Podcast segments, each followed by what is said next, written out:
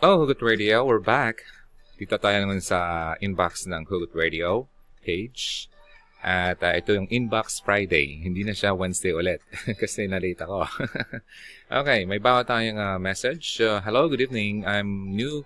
I'm a new subscriber to your uh, YouTube channel. It brought me to tears upon watching your video about LDR relationship. I was thinking about suicide. Oh, but God has a purpose why I came up on YouTube and found your channel. Wow.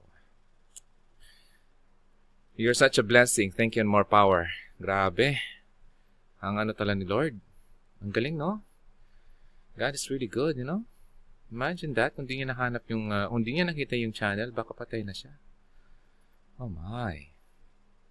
Hello po, pa-advise naman po. Uh, my boyfriend po ako. Wait lang. Um, nawala yung aking musika. Lagyan natin ng musika ang ating uh, pagsasama upang tayo ay uh, laging masaya. Okay lang ba? Wait lang. Ayan, back to the music. Hello po, pa-advise naman po. May boyfriend ako kasi 4 years na kami. Once lang kami nagkita kasi nasa Saudi po siya. Nung umuwi siya, nagstay po siya sa amin ng 2 weeks at okay po, okay na po kami sa parents ko. Boto po siya, ha, boto po sa kanya, family ko, kasi mabait siya. Okay? Pero nalaman niya na nagkaroon po ako ng affair sa isang guy before siya umuwi. Wait lang ah. Naguguluhan ako sa'yo. Nung bago ba siya umuwi? Ah, mamaya na. Hindi ako nakapag... Tanong ako mamaya. Okay, mula noon, ang um, cold na po siya. One year ago, na, uh, na ago, ha? Na po ang nakalipas mula na bumalik siya sa Saudi. Okay, four years na kayo.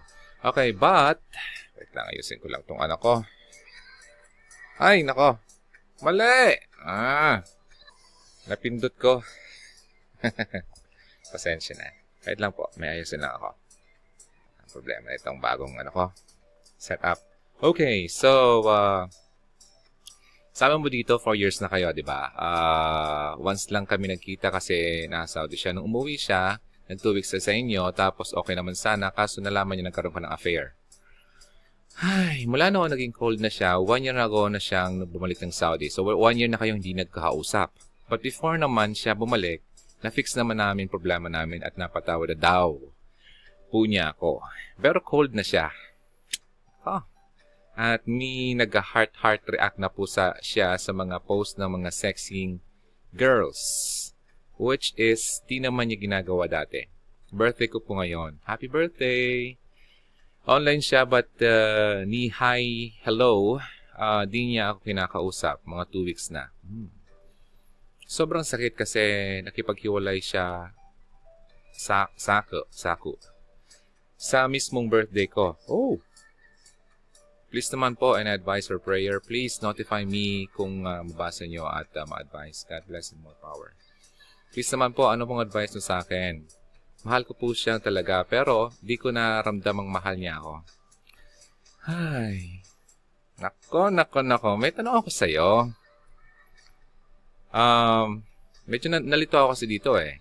Nalaman niya nagkaroon po ako ng affair ng isang guy before siya umuwi. So, before siya umuwi, so ibig sabihin, habang kayo nagkaroon kayo nagkaroon ka ng affair. Tama ba ako? Okay. Ulitin ko ha. Wait, ulitin ko lang.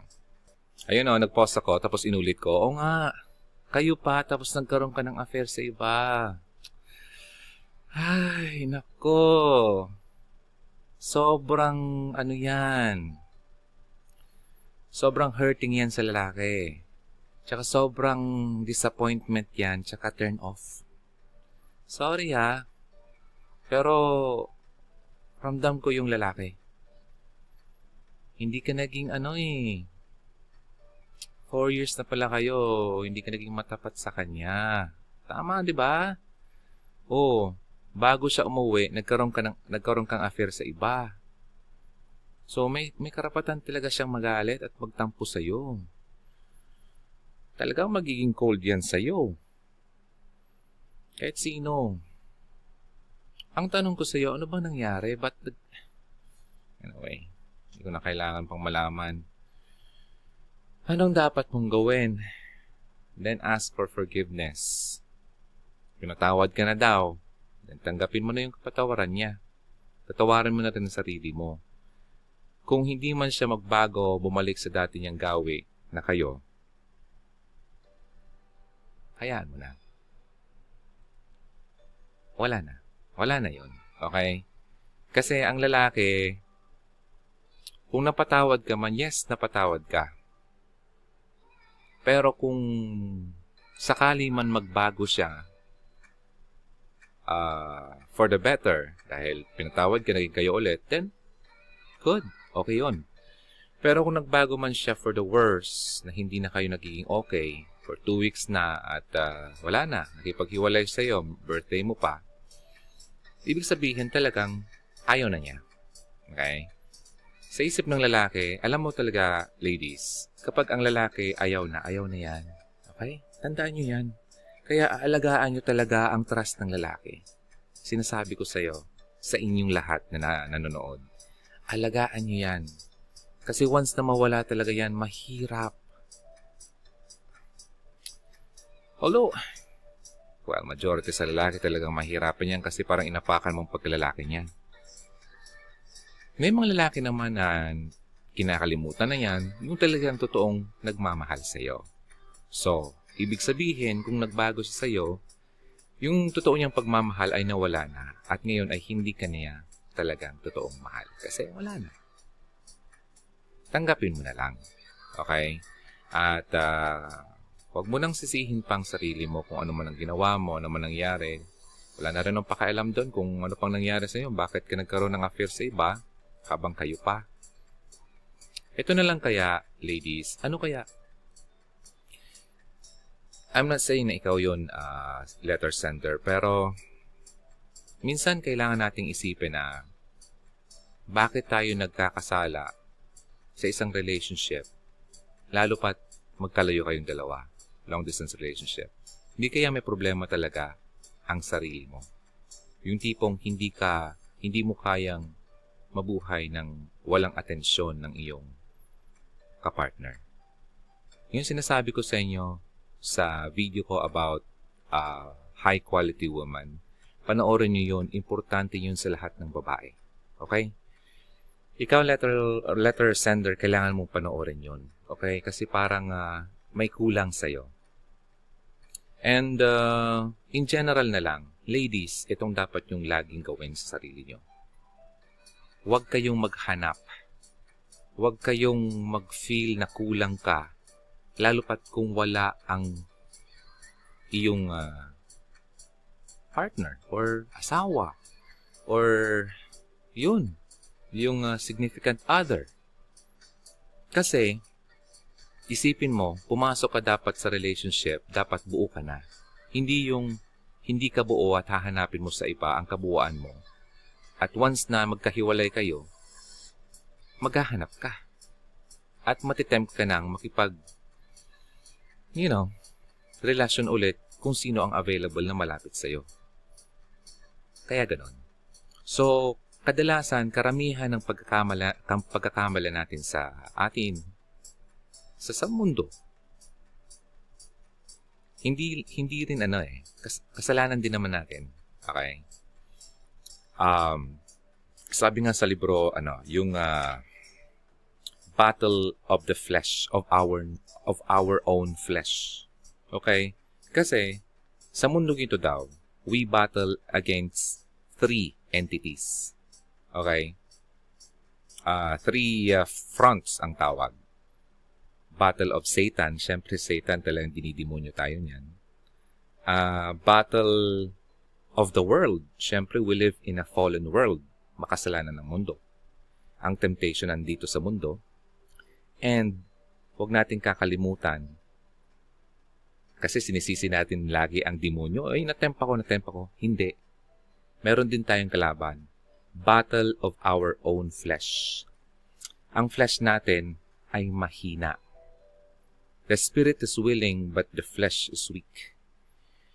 So, kailangan natin talagang palakasin ang ating sarili sa magitan ng pagkakaroon ng malakas na connection sa nagpapalakas sa atin, si Christ, si God. Okay. Kung wala tayong uh, spiritual uh, armor, I mean, yeah, yung lakas na panangga natin sa mga bagay na to, hindi tayo mananalo sa mga battles na kinakaharap natin araw-araw. Battle of Satan, battle of the world, and battle of our own flesh. So kaya, kailangan talagang palakasin natin ang ating foundation, ang ating relationship natin sa Panginoon. Kasi once na malakas yan, malakas tayo. Okay? Anumang battles or anumang uh, uh, attacking duma- tumama sa atin, madapaman tayo, makakabangon at makakabangon ulit tayo. So, ano bang kailangan mong gawin? Forgive. Forgive mo yung taong nakapanakit sa'yo. At syempre, forgive mo rin yung sarili mo kasi nagkasala ka rin naman. At iniisip mo, ikaw ang may kasalanan kaya kayo nagkasira. Which is true naman. So, patawarin mo na lang ang sarili mo. Ngayon, hayaan mo na. Kung talagang hindi na kayo maging kayo, talagang hindi kayo. Okay? Basta ha, palakasin mo, ladies ha, ikaw kung nanonood, kahit sino ka man na babae nanonood ngayon, palakasin mo muna ang sarili mo. Dapat kontento ka. I am content. Kaya kong mabuhay. Nandyan man ang lalaki, dumating sa buhay ko o maging single man ako for the rest of my life. I'm okay. Ganun yun. Kasi iniisip mo, you'll be okay and you'll be fine because you have God with you all the time. Ganun yun. Ganun ang panangga. Ganun ang lakas natin sa mundong ito. Kasi kung wala yan, talagang hindi. Lagi tayong mahina. Lagi tayong malulungkot. Lagi tayong magmumukpok Lagi tayong magkakasala, lagi tayong madataba at hindi na tayo babangon hanggat sa maisipan mong magpakamatay, which is very wrong. Gustong gusto yan ng kalaban, sige magpakamatay ka na, kasi akin ka na pag namatay ka na. Ganun yun. So tama yung ginawa mo. At talagang mahal na mahal ka ni God. Kasi kung hindi ka uh, talagang mahal ni God, alam mo nangyari yung ginawa mo. Di ba? Nagpakamatay ka at di mo nakita yung hugot radio. Natuloy mo yung pagpapakamatay mo. So, sinong lugi? Di ba ikaw? Sobrang pagmamahal ni God sa iyo. Yun. Nakita mo at nakilala mo ako. Nagkakilala tayo dito. So, hindi ko na pangalanan kung sino ka. Alam mo na kung sino ka.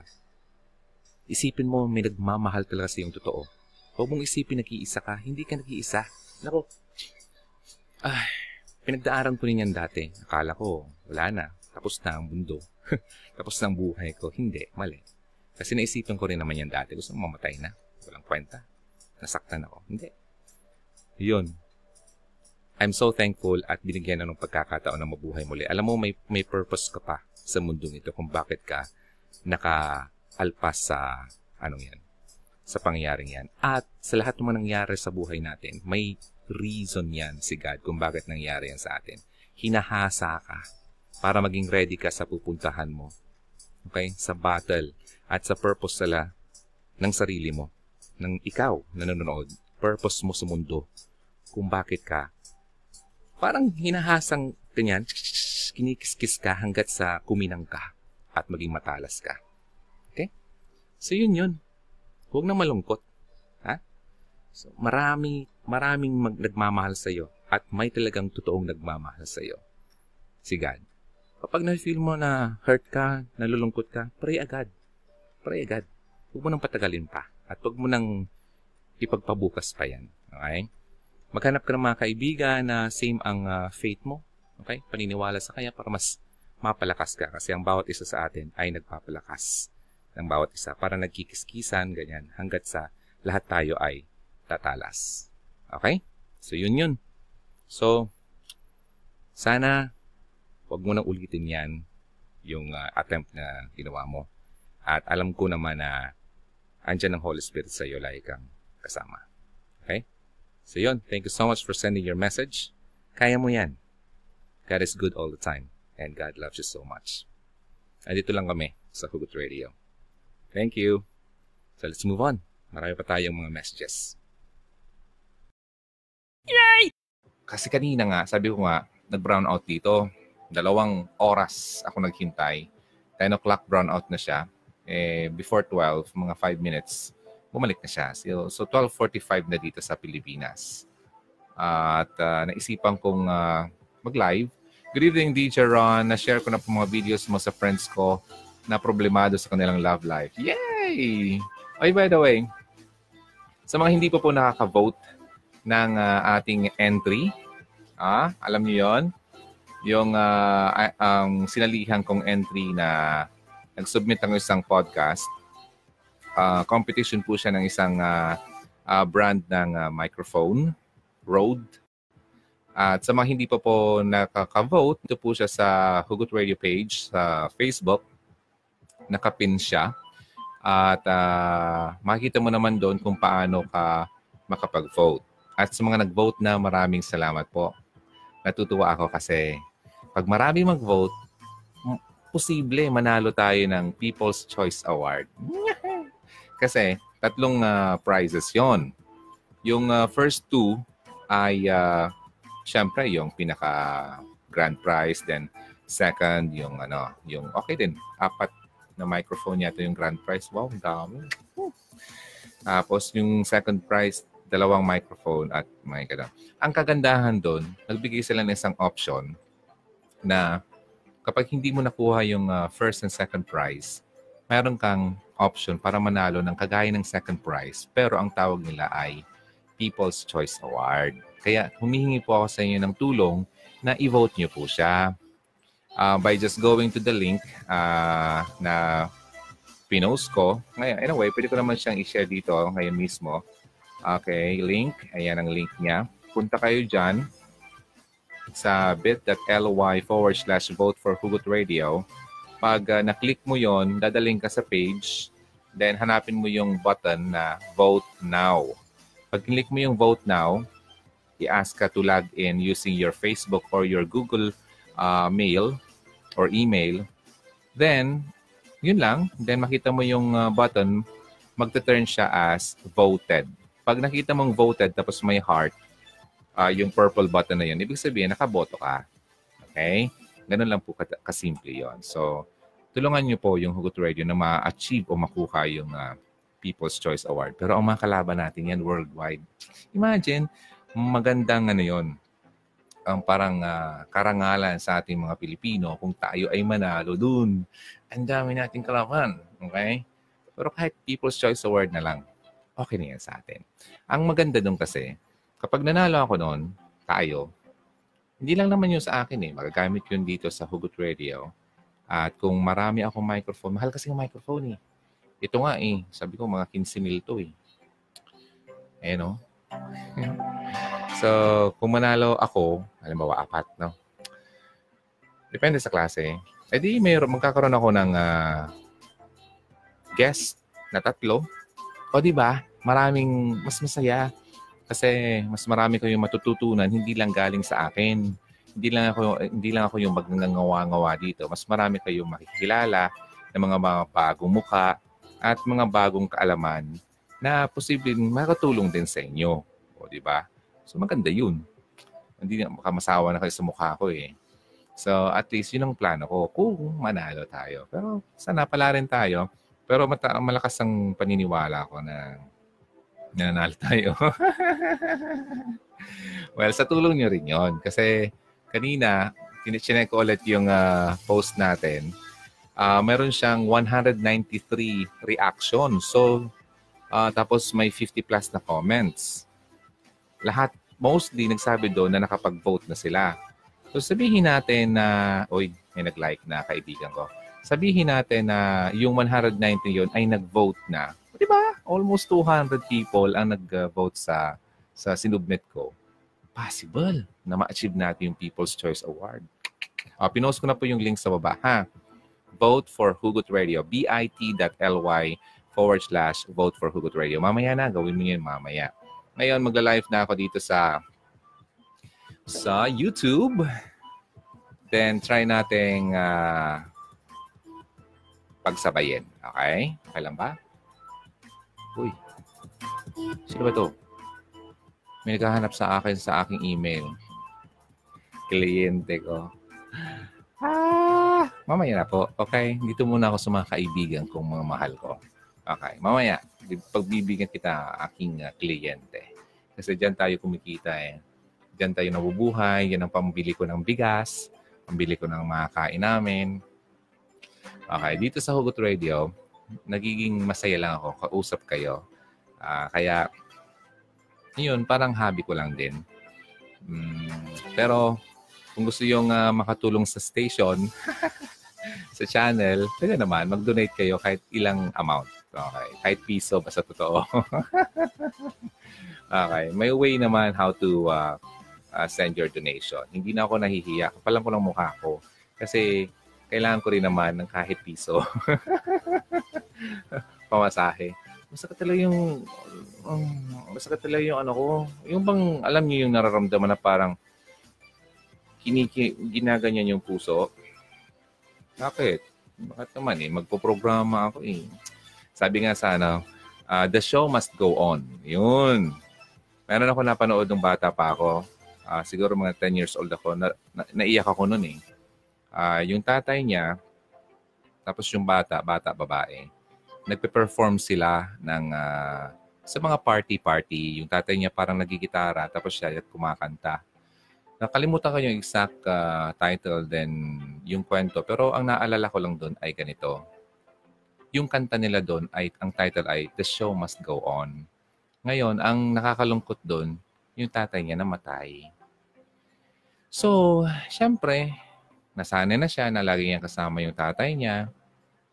Kaya lang, nung time na nawala na yung tatay niya, paano pa siya makapag-continue eh wala na nga yung uh, tatay niya na magtutugtog sa kanya. Pero gumawa pa rin silang paraan para mabigyan niya ng karangalan yung kanyang tatay at uh, nag-perform siya nung kantang The Show Must Go On. Naiyak ako noon. Nakakaiyak yun, ah. drama. So, eto, ano man ang nararamdaman natin, the show must go on. Okay, yan ang mas importante. Okay? Uh, kung mamamatay, mamamatay. Lahat tayo mamamatay. So don't be afraid uh, don't be afraid to die because everyone dies, okay? So ang dapat lang gawin natin ay dapat maging um, handa tayo sa anumang sa sa sa ano na yan, sa moment na yan kasi hindi natin alam kung kailan darating yan.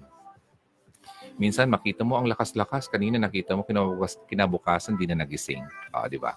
So, yan ang buhay natin. Sabi nga ni Crispy, ang buhay mo. Tumama yung pangalan mo ha. Hi, DJ Ron. Good evening sa iyo at sa lahat ng mga taga na nanonood. Uh, yun. So, laging uh, yung prayer life natin ay uh, palakasin natin. At yung, alam mo kasi, kapag namatay ka, lagi mong tatanungin, saan ka ba pupunta pag namatay ka? And kung di ka man naniniwala sa afterlife, well, ito sasabihin ko sa iyo kasi it's biblical, mayroon talagang afterlife dalawa lang naman yung pupuntahan mo. It's either hell or heaven. Now, if you want to go to hell, then by all means, gawin mo lahat ng ang bagay na kasamaan. Wala ako pakialam sa'yo. Basta ako, ayoko dun. okay, now, lahat tayo, talagang dun ang papunta. Kasi lahat tayo ay makasalanan. Pero ang kagandahan doon, ang good news doon, mayroong tayong pag-asa na mapunta tayo sa langit. Kasi gumawa na ng paraan ng Panginoon para tayo ay mapunta ng langit. Kasi sobrang pagmamahal niya, kahit na makasalanan tayo, ay minahal niya tayo kahit noon pang makasalanan pa tayo. Gumawa siya ng paraan at siya na umako sa pamamagitan ng kanyang anak ni si Jesus Christ, umako ng kamatayan na dapat para sa atin. When you say kamatayan, uh, it's not just about the physical death. It's also about the spiritual death, which is eternal. Walang katapusan. Okay? So, kapag namatay ang katawan mo, then yung spirit mo may sinasabing death, eternal death. Yun yun ang importante. Okay? Since makasalanan tayo, sure, sure na yun sana na talagang death, eternal death, eternal fire ang pupuntahan natin. But since sobra tayong kamahal ng ating Panginoon, uh, siya na umako nun. Kumbaga, ang um, Ano bang term dyan? Yung kung baka nasa pawn shop, nakasangla na yung kaluluwa mo sa demonyo. Inako niya para sa para sa atin, para sa iyo. Sobra kang mahal. Kaya, ang gagawin mo lang, gagawin lang natin, ay tatanggapin natin yung uh, paraan. I mean, yung way. Ano ba yung way to uh, salvation? Way to uh, uh, to be saved? Simple. Lagi kong inuulit sa inyo. I am the way, the truth, and the life. No one comes to the Father except through me. Sino nagsabi nun? Except through me. Sino nagsabi? Si Jesus Christ. So, siya lang naman ang daan. Ngayon, kapag tinanggap mo si Jesus Christ sa buhay mo, sure ball. At naniwala ka sa Kanya, o di ba, may faith ka sa Kanya, sinunod mo yung sinabi niya, ang Diyos hindi nagsisinungaling, gagawin niya ang promise niya sa iyo. Napakasimple. O ngayon, ano bang reason mo kung bakit matakot kang mamatay? Anytime, you, you can die. Kasi alam mo kung pupuntahan mo, hindi ka dapat matakot. Alam mo mata, ang mga taong natatakot mamatay? Yung mga taong hindi pa nagsisisi ng kanilang mga kasalanan at yung mga taong wala pang ang Diyos at hindi pa tinatanggap yung sinabi ni Christ na ang tanging paraan para masave ka ay siya lamang. Kaya siya natatakot. Okay? Kaya huwag kang matakot. Go na tayo ha. Pwede ba? At mayroon pala akong libro. Yung mga gusto magpakamatay. Hindi ko tinatawanan. Natawa lang ako. Um, wag yung wag yung i-entertain ang mga bagay na gusto ko nang mamatay. Gusto ko lang kitira lang buhay. Wala na yung boyfriend ko. Wala na yung girlfriend ko. Ang bihira. Para ba naman siya ang buhay mo? Alam mo, it's not our uh, ultimate goal sa buhay natin na magkaroon tayo ng ganyan. Okay?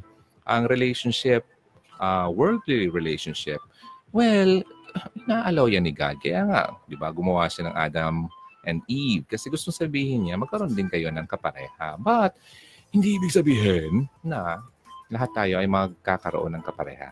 Okay? Uh, sinasabi ko nga, ang pagkakaroon ng kapareha ay isa pong favor from God. Kapag, kaya kapag binigyan ka ng asawa, pabor yun. Pasalamat ka. Maging masaya ka mahalin mo ng totoo ang asawa mo kasi binigyan ka ng pabira ka. Marami dyan gusto mag-asawa. Wala kong mga pukungko ang asawa. Tapos ngayon, ang asawa mo, eh, sinasaktang-saktan mo lang. Hmm. Niloko-loko mo lang. Ikaw ba? Hmm. Ako nga, walang mga asawa dyan. Tapos kayong... ako nga, walang mahanap na asawa dyan eh. Tapos eh, sinasaktan-saktan mo lang yung asawa mo. Ganon. Gets mo ako? So, Now, kung ikaw man ay uh, hindi dumating sa punto na nabigyan at nabigyan ng pabor ng Panginoon na bigyan ng asawa, huwag kang malungkot kasi blessing pa rin yun. Okay? Blessing kaya yun. Alam mo kaya, oh, di ba? Wala kang sakit ng ulo. Ha?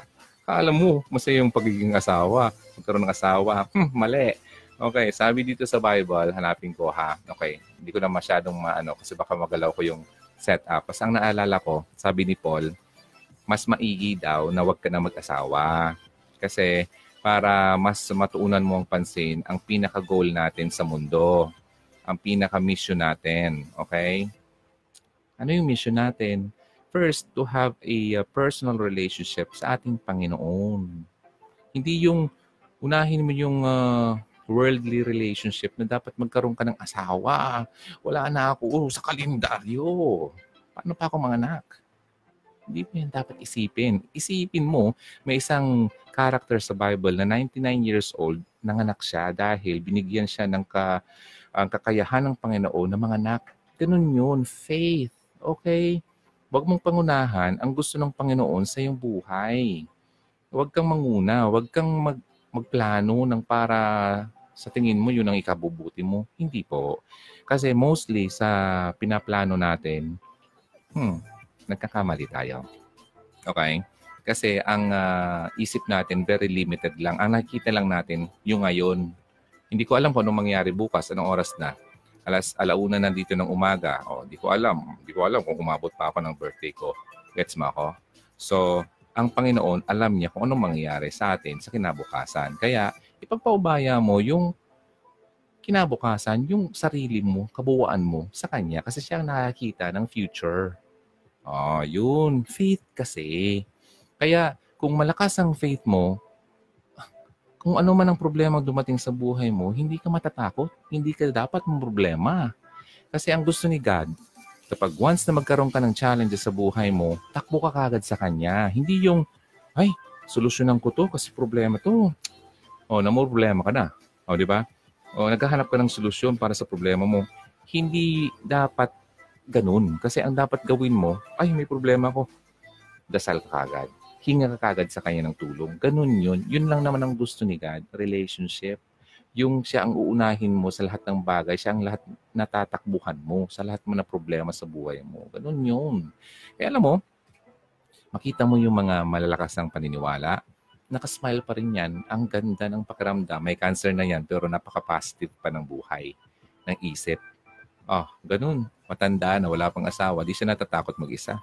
Kasi alam niya, hindi siya nag-iisa sana pinagdarasal ko sa inyo na maging ganun din ang iyong pakiramdam kasi sobrang saya po kapag ganyan ang iyong uh, nararamdaman sa buhay. Yung parang napakakumpleto mo, hindi ka natatakot na mawalan, hindi ka natatakot na yun, mag-isa lang. Hindi ka natatakot kung anong mangyari sa iyo bukas. Ayun. Kasi hindi ka naman pababayaan ni God eh. Basta ba, pagkatiwala mo ang buhay mo sa Kanya. Ganun yun. Then, um, yung sinasabi ko sa inyo na way to salvation, i-share nyo rin yan sa mga taong hindi pa nakakaalam. Pamilya mo, sa kapatid mo. Okay? Um, kasi hindi natin alam yan dati. Ang akala natin, maging mabuti ka lang, maging mabait ka lang, gumawa ka ng mabuti sa kapwa-tao mo, magpakain ka ng mga nagugutom, uh, magbigay ka ng mga damit sa mga walang damit, good works, magpapa, magpapaaral ka ng mga taong hindi makapag-aral, ay, mapupunta ka ng langit. Hindi po. Sa totoo po, hindi po yan totoo. Kasi sabi ni God, ang uh, salvation po ay libre. Ibinibigay yan sa iyo ng libre. Tanggapin mo yan sa hindi, sa iyo yan. Okay?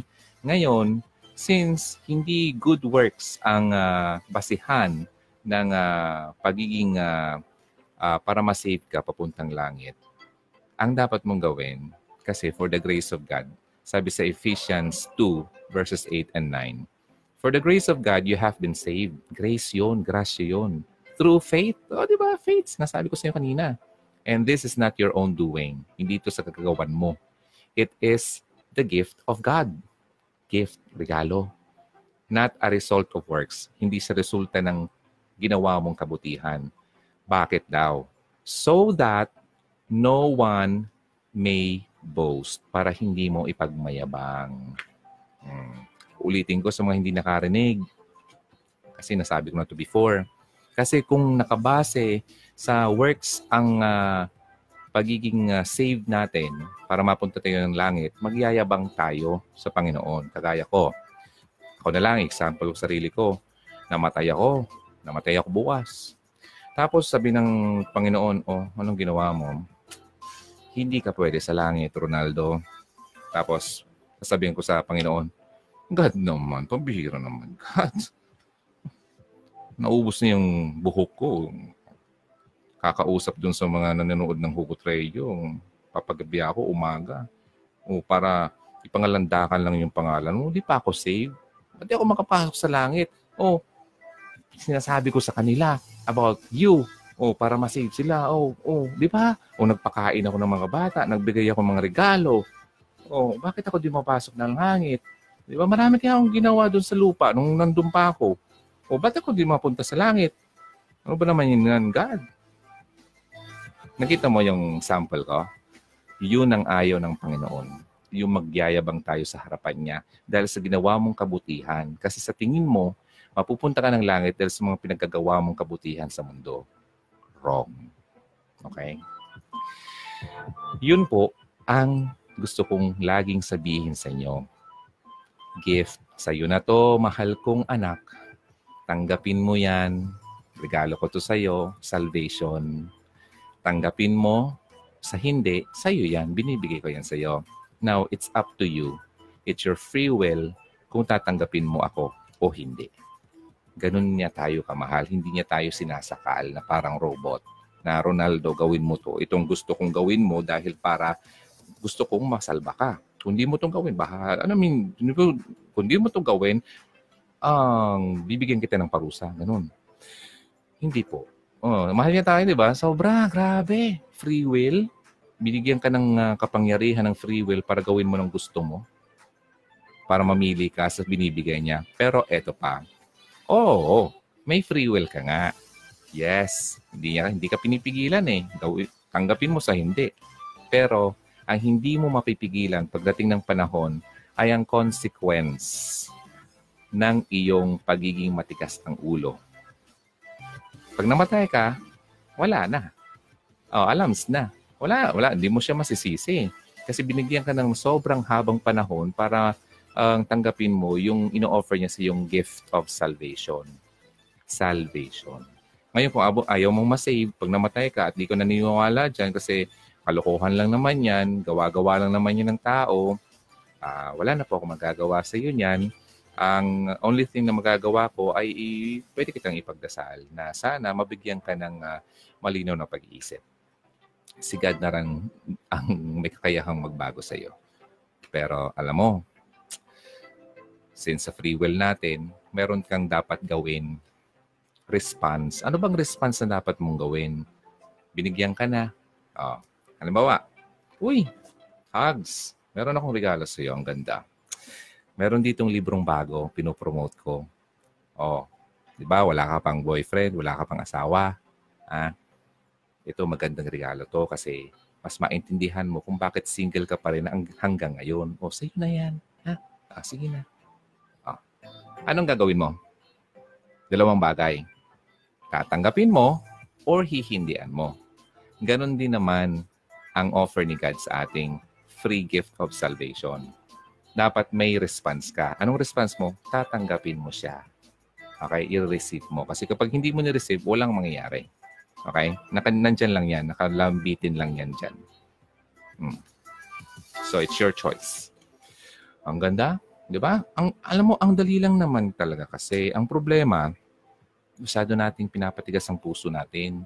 Masyado natin pinapayabang ang isip natin. Alam mo, mahirap sa tao. Alam mo kung bakit nasabi ni Christ sa Bible na mahirap sa isang mayaman na makapasok sa kaharian ng langit. Dahil po, ang mayaman, mas sinasamba niya at dinudiyos niya ang kanyang pera. Merong kwento sa isang Bible na uh, sabi nung uh, lalaki, gusto niyang mag-follow kay Christ.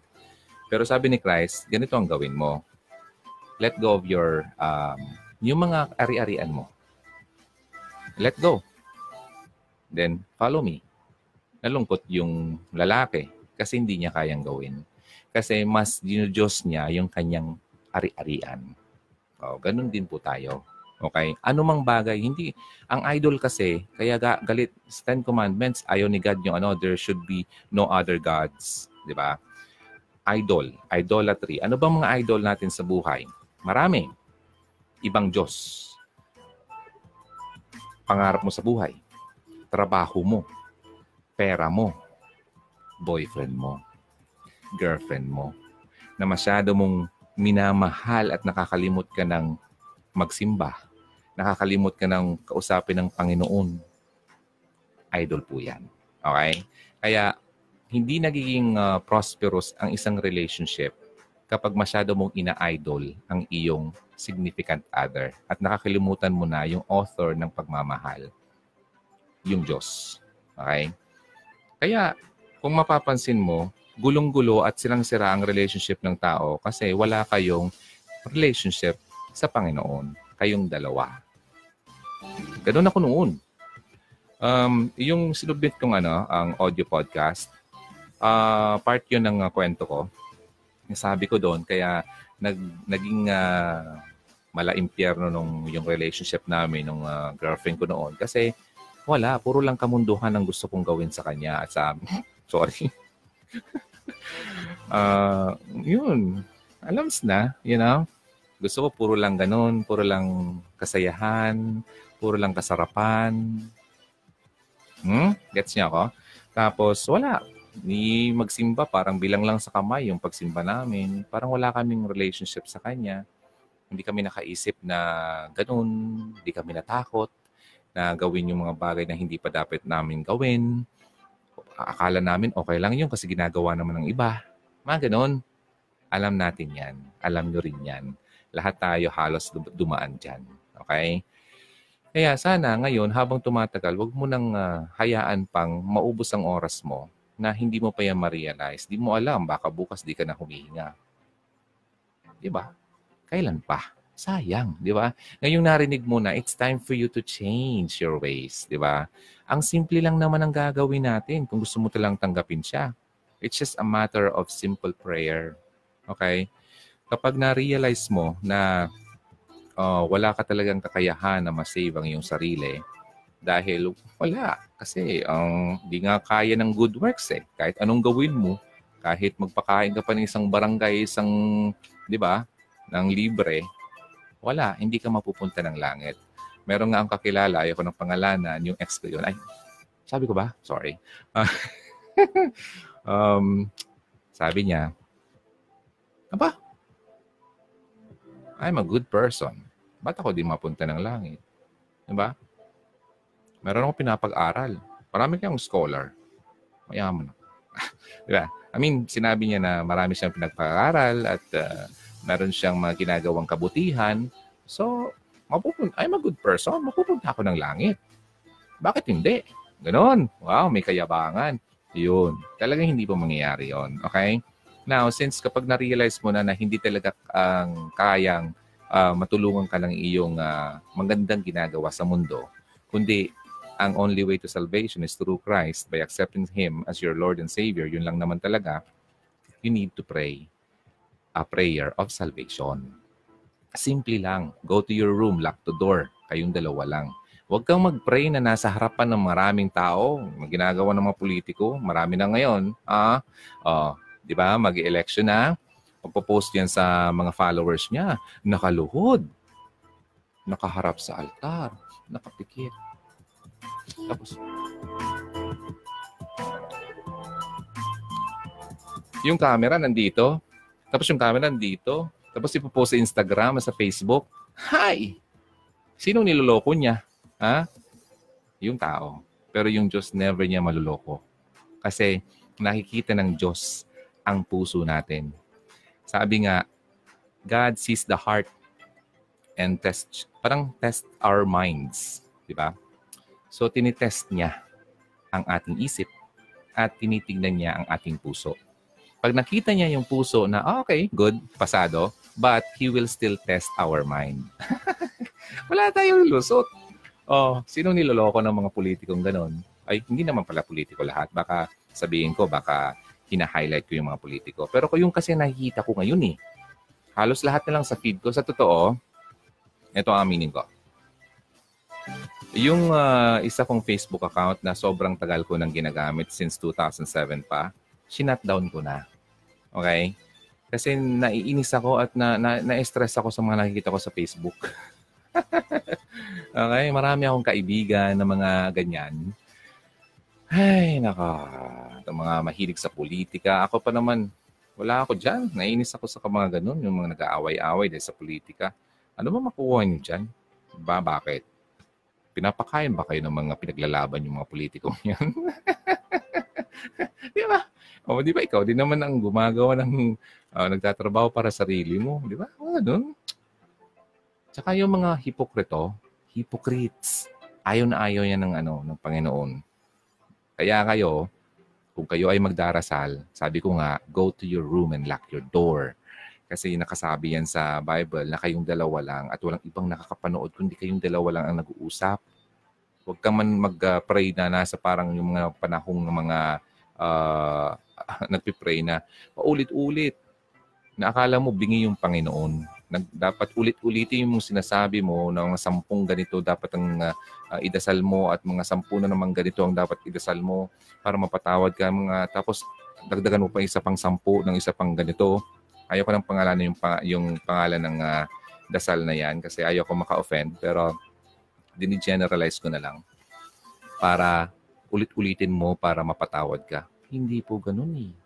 Hindi po tanga yung Panginoon. Hindi po rin siya bingi. Okay?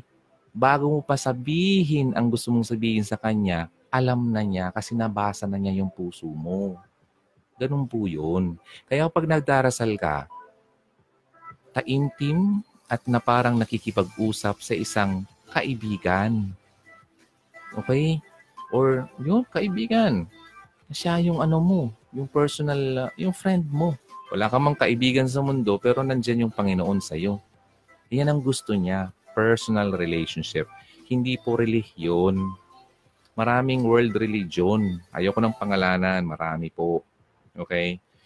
Wala pong religion na makakapag-save sa atin. Wala. Okay? Wala. Okay? Ayaw ko na magbanggit ko ng mga religion, religion yan kasi nga ayaw ko maka-offend. Sinasabi ko lang yung katotohanan. Ngayon, di ba ang religion kasi nakabase yan sa works, good works, na dapat gumawa ka lang ganito. Kasi para mapatawad ka. Dapat itong gawin mo. Mga ganyan, mga minaman, minamanduhan ka, hindi ganun yun eh.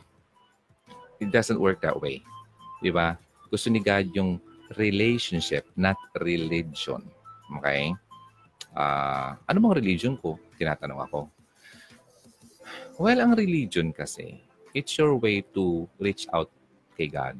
Okay? God. Parang ganun ang ginawa ng tao eh. Para maka, maka, ma-achieve mo or maabot mo yung Diyos, gumawa yung tao ng relihiyon.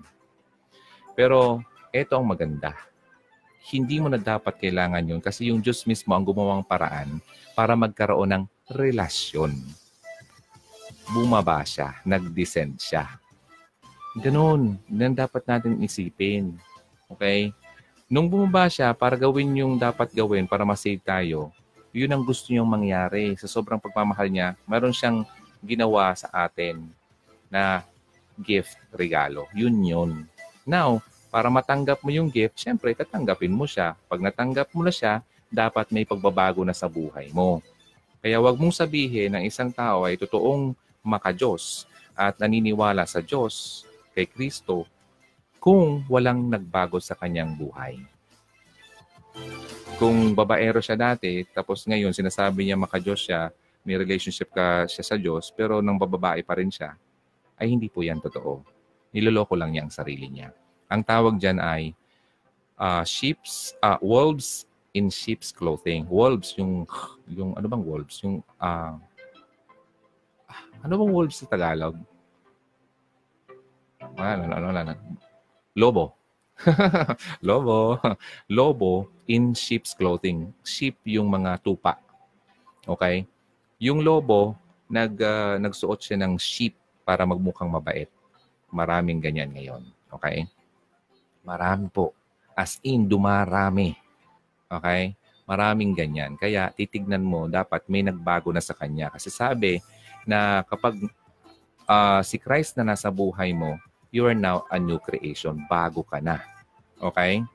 Ibig sabihin, may nakikitang pagbabago sa iyo na talagang very, um, yung tawag dito, obvious. Obvious. Okay? Nahahalata, napapansin, nakikita. Okay? Pero kapag hindi mo na nakikita yan sa tao, kalokohan yan. Dapat ganun din na makita mo sa sarili mo kapag meron ka ng personal relationship kay God, ako dati, la, lalaki ro, joke lang, babaero, tapos marami akong pinagluloko. pinagluloko. Ngayon, nagbago na ako. So, dapat ganoon din tayo. Pero I am not saying na I am perfect. I am not saying that I am no longer committing mistakes. I am not saying that I am no longer uh, committing ano, yung mga pag, mga kasalanan. Hindi po kalokohan yan. Nobody is sinless. Hanggat nandito tayo sa mundo, walang tao na walang kasalanan. Ang kaibahan lang po, kapag mayroon ka ng personal relationship kay Christ, kung ikaw ay dating makasalanan, ngayon ay nababawasan na ang iyong kasalanan. Pero never kang magiging walang kasalanan. Isa lang ang naging tao o tao na never naging makasalanan. Kaya nga siya nabuhay after three days kasi siya lang ang may kakayahan para ilabanan or i-win ang kamatayan. O, sabi ko nga sa inyo, di ba? For the wages of sin is death. Tayo, mamamatay talaga tayo kasi makasalanan tayo. Pari man yan, pastor man yan, kung ano man yan, mamamatay yan kasi makasalanan po yan. Lahat po tayo. Okay? Now, bakit nabuhay according sa Bible si Christ after three days? Because siya lang po ang may kakayahan para mabuhay kasi never siyang nagkasala nung nandito pa siya sa mundo. No, nakuha niyo yung mga basic uh, teaching na yan. Ganun po yun. Kaya siya lang talaga ang nabuhay na at may kakayahan para bunutin ka sa yung kinasasadlakan dito sa mundo. Kasi wala talaga tayong kakayahan para tulungan ng ating sarili para mailayo tayo sa pupuntahan natin which is hell. Yun. Oh, going back dun sa prayer na sinasabi ko. Sasabihin mo lang naman, napakasimple eh. Sabi mo, Heavenly Father, Panginoon ko, uh, alam ko ang uh, dahilan ng ating pagka-separate, paghiwalay nating dalawa dahil sa aking kasalanan. Na sobrang ginawa kong kasalanan noon, kaya ako ay napalayo sa iyo at ikaw ay lumayo sa akin. Ganun, i-acknowledge mo yon. Then, I confess. Pinagsisihan ko ang aking mga kasalanan. Uh, yung parang confession, okay? Uh, pasalamatan mo siya. I thank you na pinag- pinadala mo si Kristo para kami ay i-save. Ganun. Then, na siya ay uh, nagbayad ng aking kasalanan sa namatay siya sa cross at nabuhay siyang muli. Kapag pinag-profess mo kasi yan, okay, na sinasabi mo to, ibig sabihin, naniniwala ka talaga. I believe in God, the Father Almighty, Creator of heaven and earth. Ganon. Kung, ma- kung alam mo yon, I believe in God. I believe in Jesus. Ganon. Hindi uh, ko, sorry ah. Uh, hindi ko na siya masyadong ano. Kasi na, ang na, na ano ko, ang na memorize ko ay yung uh, Bicol ano Bicol prayer. Okay? So, according dito, when you say I believe, talagang pinoprofess mo kay God, Father Almighty, siya ang creator ng heaven and earth. And I believe in Jesus Christ, His only Son, our Lord. Di ba? who was conceived by the Holy Ghost, born of the Virgin, suffered under, yun, kahit basahin nyo yun, okay lang yun. Kasi ang gusto ko lang ipabatid dun sa inyo, yung pag-profess mo na ikaw ay talagang naniniwala. Now, after that, okay, sabihin mo na um, nagsisisi ka. I'm sorry sa mga kasalanan ko, Lord. Alam mo na yun kung yun ang ano ng mga kasalanan mo. Okay? Kasi kayo dalawa naman nag-uusap. Well, pwede mo yan kayo sa kanya talaga i-confess. Kaya nga, ako po, ay hindi po talaga ako ang um, against po or hindi ako sang-ayon na ikaw ay magkumpisal sa kapwa mo tao. I'm sorry, pero yan po talaga ang totoo. Kasi walang nasabi sa Bible na ikaw ay magkumpisal sa kapwa mo makasalanan din. Okay? Magkumpisal ka sa Panginoon na walang kasalanan. Okay? I ask you, Lord, to forgive me and cleanse me. Okay? Patawarin mo ako at linisin mo ako. Okay? Uh, gusto ko ng talikuran ng lahat ng mga kasalanan na tinatawag na kasalanan ng Biblia. Okay? Mga kasalanan. Alam mo na yun. Tinatanggap kita, uh, Panginoon ko, uh, Jesus as my Lord and Savior. Ganyan. And help me na, na matalikuran ko at uh, hindi ko natubalikan ng mga kasalanan ginawa ko dati. Okay? Ang gusto kong uh, sundin ka, pagsilbihan kita. Okay? Sa buong buhay ko. In Jesus' name, Amen. Ganun lang po kasimple ang uh, prayer of salvation. Kapag ginawa mo yan at napapakinggan mo to sa mga um, replay viewers, kasi yung uh, live viewer natin, uh, mas marami yung replay viewers eh. So kung na, narinig mo to, sabayan mo lang yon okay? Basta maging sincere ka kasi nakikita ni God ang iyong puso. Hindi mo siya maloloko. Yung tipong mag-pray-pray ka para makita ng iba na ikaw ay sincere. Wala kang ibang niloloko kundi sarili mo lang. Okay? Now, yan po ang uh, magandang lesson tonight. Which is very malayo dun sa topic natin. Pero gusto ko lang i-share sa inyo kasi bigla, bigla ko lang uh, pumasok sa akin na sa parang um, gusto, parang nais ko lang talagang i-share sa inyo. Kasi meron talaga sa inyo na dapat makarinig nito. And kung first time mong marinig ito, hindi po to accident na narinig mo to sa akin. Ibig sabihin yan, talagang gusto ng Panginoon na marinig mo to kasi mahal ka niya. Ayaw niya mapunta ka sa, sa ano, sa impyerno. At ganoon din naman ako. Concerned ako sa iyo na ikaw ay mapunta doon. Ang saya, ang saya kaya kapag nandun ka sa langit, di ba? Ngayon kung nandun ka sa eternal fire, walang kamatayan na walang katapusang pagdurusa, mapasok ka nga lang, ah, matapsikan ka ng uh, niluluto na may uh, ano, yung mga oil, di ba ang sakit-sakit? Imagine, eternal fire. Walang kamatayang susunugin ang spirito mo. Alam mo, kung di ka man naniniwala, sana ngayon, it's time for you to believe. Kasi hindi na po nagiging bata ang uh, mundo natin. Pati, pati ang sarili natin. Kung titignan yung mga signs of end times, yung mga signs na patapos na talaga ang mundo, nakikita na po natin ngayon nagiging bulag-bulagan lang tayo. Marami na, na-discuss ko na yan dati. Anong mga bagay? Masyado nang lumalaki yung kasamaan sa mundo. Masyado nang napopromote yung mga kasalanan. Pumunta ka ng TV, buksan mo yung channel mo. Anong mga pinopromote? Puro mga kalaswaan. Di ba? Pinopromote na dapat ganito sila, ito sila, ganito sila, tanggapin sila. Ganon? Itong, itong dapat kami kasi may karapatan din kami hindi nila sina, tinitignan na ang disenyo ng uh, Panginoon ay uh, kung ano lang talaga ang dinesign niya ever since. Ngayon kasi, yung mga tao, gumagawa na sila ng sarili nilang disenyo, ng sarili nilang gusto. At darating ng panahon, ang mga tao ayaw nang makinig sa... Natawa ako eh. Totoo nga. pinutol tayo, pinutol tayo. Alam mo, it's okay. I understand. Kasi talagang uh, kapag marami ng uh, mga kwento at uh, usap-usapan na kapag ikaw ay nag-profess uh, at uh, nag uh, kukwento at nagtuturo ng uh, gospel, especially sa social media, sa internet, at sa ganitong platform na libre. At ang mga taong nasa likod nito ay uh, hindi naman talaga naniniwala sa pinagsasabi mo. Kung napansin nyo kanina, pinutol po tayo. Ang ganda kaya ng uh, discussion natin. Tapos, ang ganda naman ng aking internet connection. Tapos, bigla niya akong sinyat down. Something is in control. Ay, someone is in control behind nitong platform na to. And uh, matalino kasi yung ano, yung uh, anong tawag ito, algorithm ng uh, Facebook. Okay?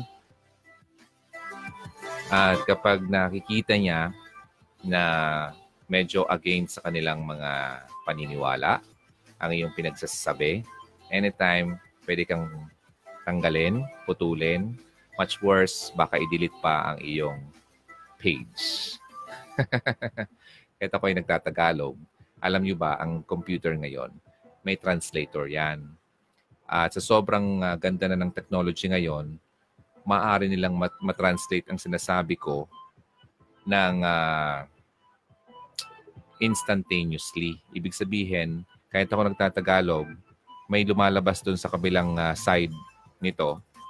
Kung, well, Facebook, natatranslate ang sinasabi ko. Ngayon, sa tingin ko, at may mga nababasa din naman ako, na talagang yung may-ari nito ay hindi naman talaga naniniwala sa Panginoon.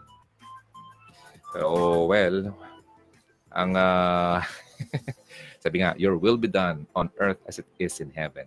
May mga tao man makapag-control ng iyong uh, pagturo uh, ng katotohanan sa iba, hindi nila makakontrol ang pinagsisilbihan mo. Okay, go lang tayo. Now, sige. Welcome back Maraming salamat sa mga hindi nakapanood ng magandang usapan kanina. Panoorin nyo na lang ito, yung replay, yung kabilang video natin. Pinutulang talaga tayo. Ngayon gusto ko nang uh, mag-discuss ng uh, mga kinainisan ng lalaki sa babae. And yung naputol tayo kanina, gusto ko lang uh, tapusin. Sabi ko kasi ngayong panahon, uh, mas napapansin na kung talagang bubuksan mo mga mata mo, mapapansin mo na yung mga sinasabing uh, signs na talagang papunta na tayo sa end, katapusan. Kasi kung ano-ano nung lumalabas, kahit sa social media, sa TV, sa movies, na very, uh, ano na, wala na sa tamang teaching. Na tinatama na nila ang mali. Ang sinasabing mali ng Diyos ay tinatama na nila sa panahon ngayon. Mumukas ka lang ng uh, TV ngayon, makikita mo ang uh, sinasabi ko. Ang host nagpo-promote ng ganito, yung toothpaste nagpo-promote ng ganito. Dati-rati, nung bata pa ako, yung toothpaste na yun, yun ang ginagamit ko. Oh, tapos, di ba? Ayoko sabihin yung pangalan kasi baka ma-foul tayo. Basta toothpaste siya na kapag uh, ginawa mo ang isang bagay na gusto mong uh, ilapit, yun ang tawag doon. Gets niyo na ako? Okay. Yun ang pangalan ng toothpaste. So, nung bata pa ako, hindi siya ganito. Hindi siya ganon. Never siya nag-attempt na ganun ang pinopromote niya. But this time, mga ilang, uh, ilang, well, months and years na nga eh, pinopromote na niya ang sinasabi ko sadly, sad, very sad, pero yun na talaga ang mundo ngayon. Very adulterated, very, ano na, sira na po talaga. Okay? And wag kang mag-worry, wag kang malungkot din at matakot. Kasi this world is not our world. Hindi talaga ito ang mundo natin. This is not our place. Kung titignan mo yung uh, balikan uh, kung alam mo yung ano, yung kantang uh, Grace by um, wait lang ha? By Laura. Grace by uh, Laura Story. Okay? Sabi niya doon this is not our home. Okay? Asa na ba yon may part doon na maganda kasi yung kantang yun eh. Uh, na sinasabi niya na itong place na to itong lupa itong ating uh, world. Okay? It's not our home. Okay? So, may pupuntan talaga tayong mas magandang place. Kaya yung mga nangyayari ngayon, mangyayari at mangyayari yan. Huwag ka nang magtaka pa. Basta alam mo kung anong dapat mong gawin para mapunta ka doon sa piniprepare ni God para sa iyo once ikaw ay mamatay na. Okay? So, yun. Basta, first, tanggapin mo muna siya para mapunta ka doon. Pero kung magmamatigas ka ng ulo mo at puso mo, ah, talang hindi mangyayari yon. Okay? So yun, Marivic, uh, Jalila, uh, Lauren. Hi Lauren, wala kang uh, work ngayon. Si Lauren, kababayan ko to. Okay? Wala kang work o nasa work ka ngayon? Kumusta? Sa, kung nasa work ka, kamusta sa mga kasabay mo yan? Okay. Uh, local dialect namin. Kamusta sa mga kasabayan mo dyan? Okay. Lauren, matalang kitang din nakita. Okay, si uh, si sino pa na dito? Kuya Idol, lagi ako nakikinig sa mga hugot mo. Thank you. Uh, Kij, Kij ba to? Di Yongan. And si Anev, uh, uh, hi DJ Ron, si Lovely, uh, Trish. Good evening DJ, watching from Riyadh. Medyo ma- mabilis yung ano, nawawala. Si Nima, watching here sa Turkey. Oy, kumusta sa Turkey? Medyo may part dyan na maingay, no? Nagkakagulo sila. Hi, DJ Ron, Andy Empenado. Empenado, yes, tama. Lovely Trish, gusto kong makapanood lahat ng hugot mo, DJ, para makakuha ko ng aral. Punta ka ng YouTube, nandun lahat yung mga videos ng Hugot Radio. May mga bago na rin. Basahin ko yung uh, kaninang mga messages na hindi ko nabasa kasi nagdi-discuss tayo. Si Catherine ako, DJ Ron. Lagi mong uh, pakiramdam yan, yung uh, gaano kadalas yung sakit. Oo nga, no? Kasi baka may nagbabara na sa ugat sa part na wag naman sana. Alam mo kasi yung tatay ko, naoperahan siya sa puso. Na-bypass yun. Noong 2000. Well, hindi na ako dapat mag-worry niyan.